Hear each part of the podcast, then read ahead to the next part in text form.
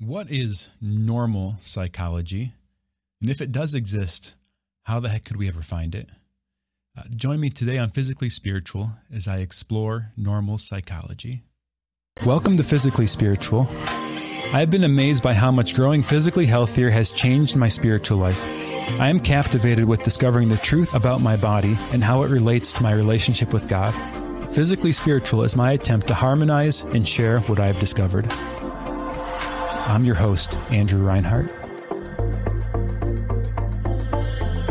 The origin of the Greek goddess Psyche is a complex narrative full of tragedy and ultimately uh, her becoming a member of the gods on Olympus.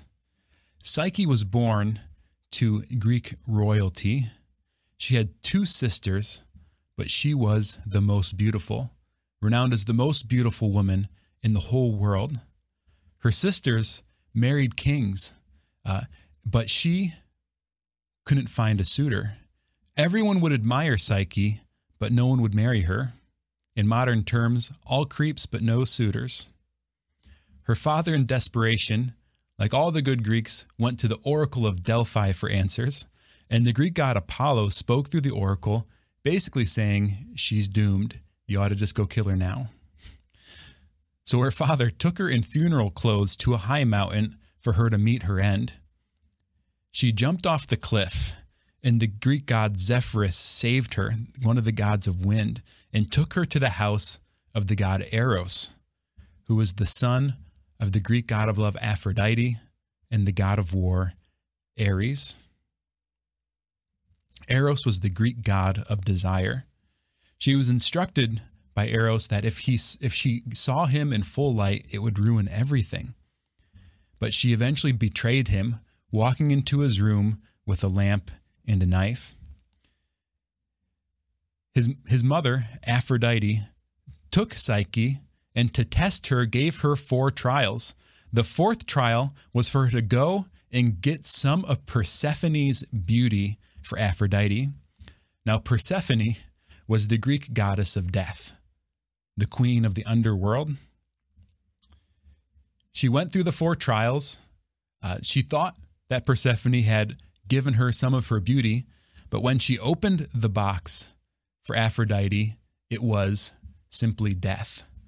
So Psyche dies, but her husband Eros, who forgives her, relented, brought her back from the, from the dead, brought her to Mount Olympus, and she became the Greek goddess of the soul, or the incarnation of the soul. I want to spend a moment reflecting on the relationship between Psyche and Eros. Like I said before, Eros is the Greek god of desire. And the word psyche in Greek could actually be translated as soul, but it's also translated as mind soul or mind. So there's this deep connection the story is, is communicating to us between the idea of soul and mind and the idea of desire. And as we start talking about psychology, it's important to understand this. Um, soul or mind and desire are connected. We sometimes, uh, I think, create a um, an incorrect disconnection between the idea of heart and mind, heart and mind, Sort of the heart is one thing separate from the mind that's the other thing. But part of uh, kind of the, the classic thought in perennial philosophy that's come into the church from the Greek world is that that the, the nature of desire or, or our desires come from what we know. That, that everything we encounter causes a, a passion in us, causes an attraction or a repulsion. So the things that we come to know, we either are drawn to them, we desire them, or we're repulsed by them. Our desire is to get away from them. And this is the complex web that goes into us as a human person that often um, that often controls our default reactions to things. Our default reactions, meaning when I'm in the moment and I'm not thinking about what to do, what I do do, or when I feel like I'm out of control, what comes to the surface. Maybe if I have some kind of intoxicating substance in me and so my inhibitions are down, how do I behave? You know, that that day-to-day stuff that I do without actually going through the process of saying, oh, I'm going to do this now in my mind, right? All of this is controlled by this inner complex of attractions and repulsions, these sort of default behaviors in us. But the source of those desires are the way that our mind is formed. And sometimes we think of mind too narrowly. Like, right, we just think of it as like the stuff I've come to understand, like book knowledge stuff. But another part of our mind, of our understanding, is the way that we've come in relationship with everything in the world. So we might borrow a term from modern psychology called attachment. Right? Attachment is really kind of a sort of knowledge that we come. Attachment is my knowledge of and my experience of the love of the people in my life. So I have my foundational attachments to my mother and my father, right? The way that they've loved me or failed to love me, uh, the way that they've um, connected with me or not connected with me, lays down this foundational attachment or posture I have toward the world. Or a way to think of it is a lens by which I then um, interpret all other relationships, or or a posture that I now have toward the world around me. But then all of my other relationships lay down these attachments, which is really a kind of knowledge. It's not a book knowledge, it's a love knowledge, it's a relationship knowledge.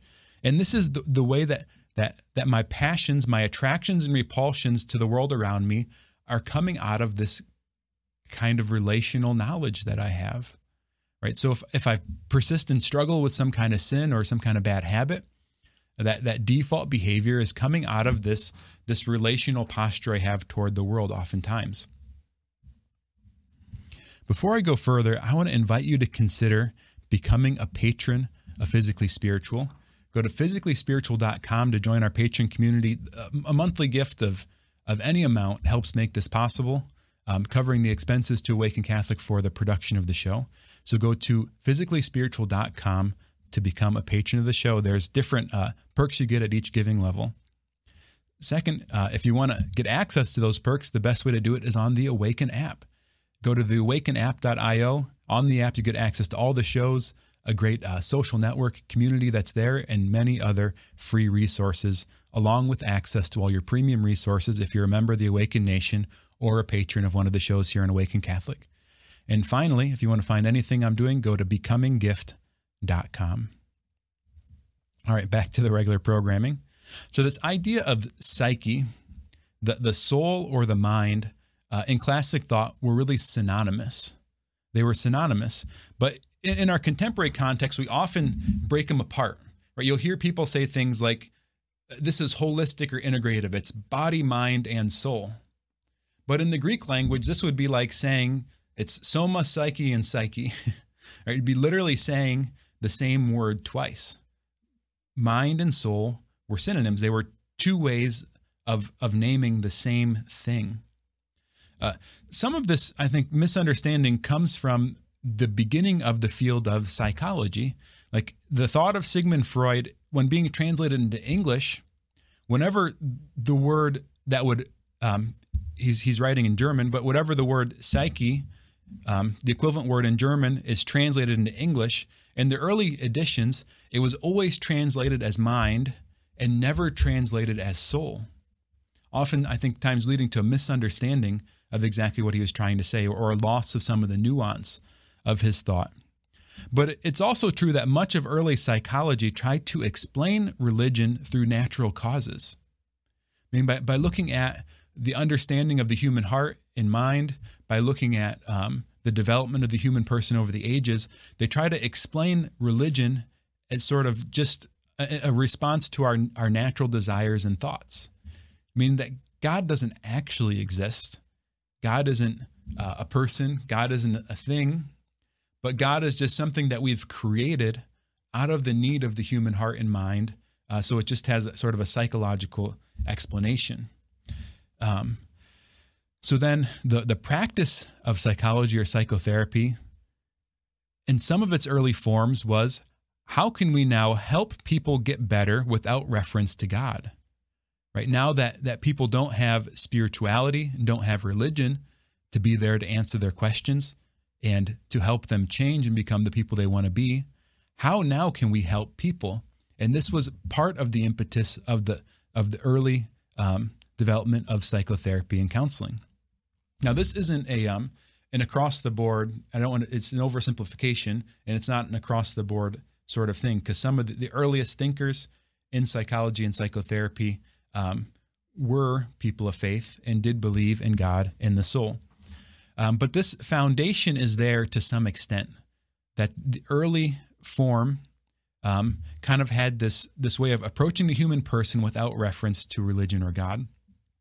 So in the church, traditionally, what we had were spiritual directors, right? So you'd have a, a confessor or a spiritual director that you would go to and talk about your life, and they would help you grow spiritually, help you grow morally, help you learn how to pray, and, and help you become the person that God was calling you to be. Um, so in our culture, often w- one of the things I think that happened was this idea of psychology or counseling replaced what classically was the place of spiritual direction. And, and I think there's probably a place for both. I'm not saying it's an either or proposition, but the contemporary practice of psychology, I think, has some flaws. So, our common understanding of psychology, if you go to like a psychology 101 class in college, really what the focus of the course will probably be is what's called abnormal psychology. Abnormal psychology, or what's all the ways that people uh, are broken or, or different or not how they should be. And so the modern uh, practice of psychology or psychiatry has broken all the different sort of abnormal psychologies into different diagnoses or given them names. And these are listed in what's called the DSM, the Diagnostic and Statistical Manual. So each one of these different categories of abnormal psychology are categorized in this document, and then this document and the codes in it are then used to do things like bill insurance. You know, so if you go to a counselor, um, even if you don't have mental illness, maybe you just are struggling emotionally in some way, or or you have a, something going on in a relationship. In order for that counselor to bill your insurance, they have to assign um, you a code from the DSM in order for it to be something that is reimbursable by the insurance program. So, and this is across the board, whether it's a psychiatrist or a psychologist or a counselor, any kind of mental health that's going to be reimbursed through insurance is needs some kind of a uh, a code from this manual to be considered reimbursable. You know, as a result, there are actually some contemporary mental health professionals who choose not to use the insurance model, recognizing that one, not everybody's situation fits a diagnosis, and then two, the the constraints of the insurance model end up um, end up imposing difficulties on the process that they don't want to face. But on the other hand, then the full cost of the, the therapy goes on the patient having to pay out of pocket. I think one of the, the biggest difficulties with this um, with this model is it doesn't always spend a lot of time asking the question, what is normal psychology?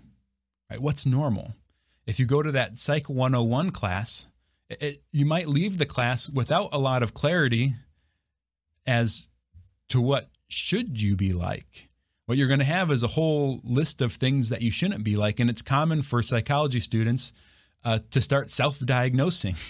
Right? You leave your course thinking, I probably have about three or four of those things um, to worry about. Um, but the course doesn't spend a lot of time thinking about what's normal oftentimes the way that the field asks what's normal is based on population based studies. Meaning you go out and do surveys, you go out and look at people and you ask the question, what's typical? Right? What's the average person like? Or what are people that seemingly function pretty well like? Other times, the way they perform the research is by looking at the human body and trying to make connections between um, different um, abnormalities maybe the certain size of parts of the brain, uh, different damage to the body, um, other issues that arise and can be distinguished physically, and then trying to associate these um, physical cues with different psychological conditions that are defined um, by the DSM.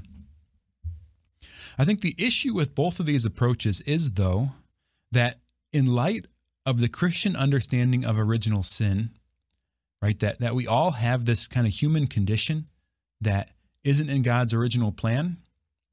That what's typical isn't necessarily what's normal.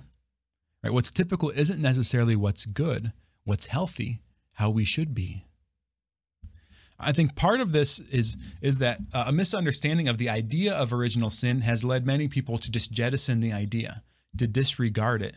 Right? Oftentimes, what we do is we we um, we associate sin with bad, meaning if if I sin, that means I am a bad person, and that's not at all what the, the church is saying or or what the scripture is saying. It's saying that that sin ultimately destroys human nature so God proclaims from the very beginning that we are very good. And, and that's in God's all powerful creation of us, right? He's an omnipotent being creating us. And then in his omniscience, his all knowing will, seeing his creation and proclaiming it so. So, our limited finite will and understanding of ourselves, we can never make ourselves bad. Our, our goodness, the fact that God loves us, um, persists regardless of what we do. We are very good and we can rest in that. You know, the quote from the previous episode from John Paul II that I said a couple times uh, that he said in World Youth Day in Toronto in 2002 We are not the sum of our weaknesses and failures, we are the sum of the Father's love for us. But just because sin doesn't make us bad doesn't mean that sin isn't bad.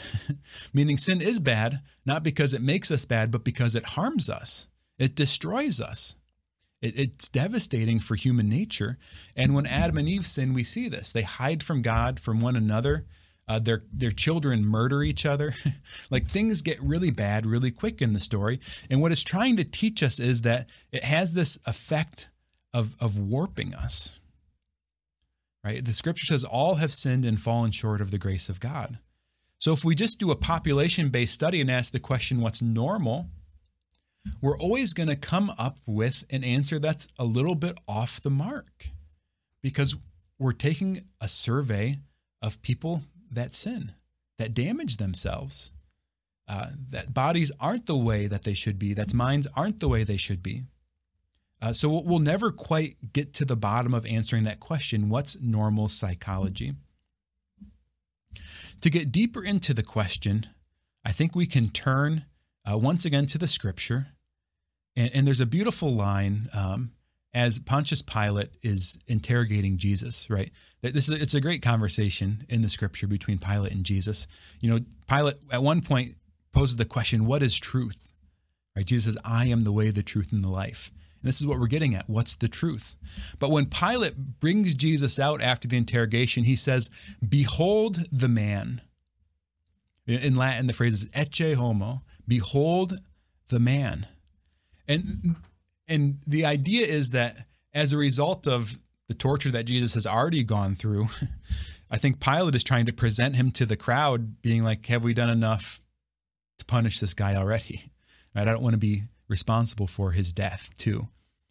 Um, but I think it also rings into our hearts and into our minds, right? We're encouraged to behold the man. And later in the scripture, Jesus is described as the new Adam, and Mary is described as the new Eve. The new Adam and new Eve, meaning humanity before sin or humanity without sin. Adam and Eve were our fir- the first people created without sin, and they sinned. Jesus and Mary are the second people created without sin, and they don't. So we enter into Jesus' mind, into his heart, into his body to discover what normal psychology is, what God's original plan was. When, when Mary is standing at the foot of the cross uh, with the Apostle John, uh, there's a question at hand. With Jesus gone, Joseph is already dead. Um, who will care for Mary? because part of the Jewish culture was that that a, a woman was in the home of their father until they were with their husband. Then they were in their husband's home and they provided for them. And then if he passed away, they were in their husband's sibling's home or one of their children's home to care for them. So now that Jesus is going, whom would care for Mary? And in the conversation, she turns to John and says, uh, he turns to Mary and says, Woman, behold your son and turns to John and says, um, Behold your mother, right? Behold your mother. It's a beautiful line. And, but I think it's also connected with Behold the man, right? We're invited to also look at Mary and look at the beloved disciple. Mary as a woman who never sinned, and then John as a sinner who has been redeemed. You know, John, throughout his gospel, like I, I, talked about extensively in the last episode, refers to himself as the beloved disciple. The beloved disciple. And it's not because John was the only disciple that was loved. It, I think it's because John is the disciple that knew he was loved the most, knew that he was loved the most. As Christians, uh, we're invited to call God Father. We're invited to call God Father, and as as uh, Catholics, we consider Mary to be our mother. When Jesus is questioned about his teaching, um, he says, "You know, how could we crawl crawl back into our mother's womb and be born again?"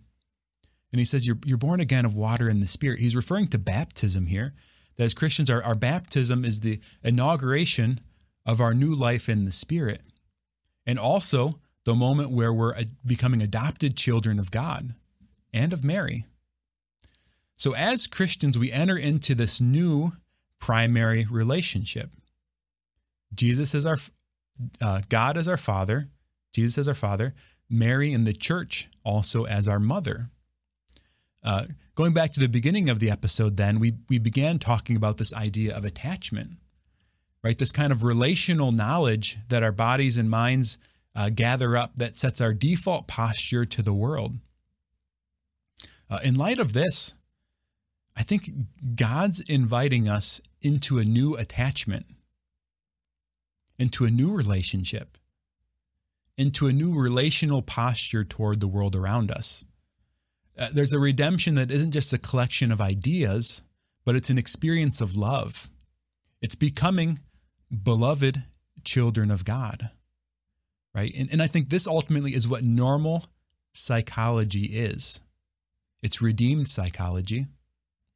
It's psychology at the foundation is on a perfect love. The imperfect love of parents, regardless of how good they are, how wonderful they are, always leave us to some extent wounded. And this is one of the foundations of our ongoing struggles and sin in our life. Although our, our will is always at play too, but our will's our rational appetite meaning based on our, our knowledge and experiences, the things that we're attracted to, right? What, what sets us free is the knowledge of things beyond the physical world, right? So we come to knowledge of universal ideas like justice and goodness, and also come into a knowledge of God, into a relationship with God. So we're not just reacting on instinct, right? All this good stuff that I could do and I'm attracted to, but now I'm also making choices because I'm attracted to the idea of justice, right? And, and justice isn't determined specifically by the attractive things that are presented to me the world around. I have to actually decide what is just, right? Justice demands choice. So now, in the midst of all the things I'm attracted to, with my knowledge of justice, I now can elect options in the midst of all the possibilities that are before me. Animals, on the other hand, they have a complex internal life where they experience things, they're attracted to them, and they, they choose in their own way, but they're not free because they're not in contact with anything that transcends the physical world, neither the universal concept nor God Himself. Uh, so we're free in this way. Uh, and one of the things that sets us free is God. God sets us free. Uh, it's interesting when John Paul II, in his theology of the body, um, enters into it, he, he begins by exploring Adam and Eve before the fall. Right? So he asks the question, what was it like in the beginning for them? And, and he draws out from lines in the scripture kind of what Adam and Eve's heart was like before they sinned. Right? The scripture says that they were naked, yet they felt no shame. They were naked, yet they felt no shame and they had this original solitude or intimacy with God, or a way that they were different than the rest of creation. They had this original unity. Adam proclaims at last, bone of my bone and flesh of my flesh. They had this relationship of intimacy and closeness where nothing was between the spouse, the spouses Adam and Eve. Then they had this original innocence. They were naked, yet they felt no shame. They had no reason not to trust the purity of the other's gaze, right? The purity of the other's heart, the other person's intentions toward them. They were living in this place of of perfect attachment, having experienced the love of God and the love of one another in a way that made them perfectly secure. So, this is what we are being in, invited in as Christians. Certainly, um, contemporary psychology has an important place to play. Um, if people struggling with mental illness, people struggling with um, different neuroses, different uh, emotional troubles, struggling with depression, anxiety, relationship troubles. The, the idea of this episode isn't to dismiss the practice of, of uh, contemporary um, mental health, um, but it's to recognize that there are limits to it um, but when we, we bring it into context with the, the lens of our faith, it brings light on where it can be applied helpfully. And also, I think sometimes when we also need to, um, to enter into it spiritually too. Thank you so much for being a part of Physically Spiritual. Every moment of the show you've watched, know that I'm grateful that you've given your time to this.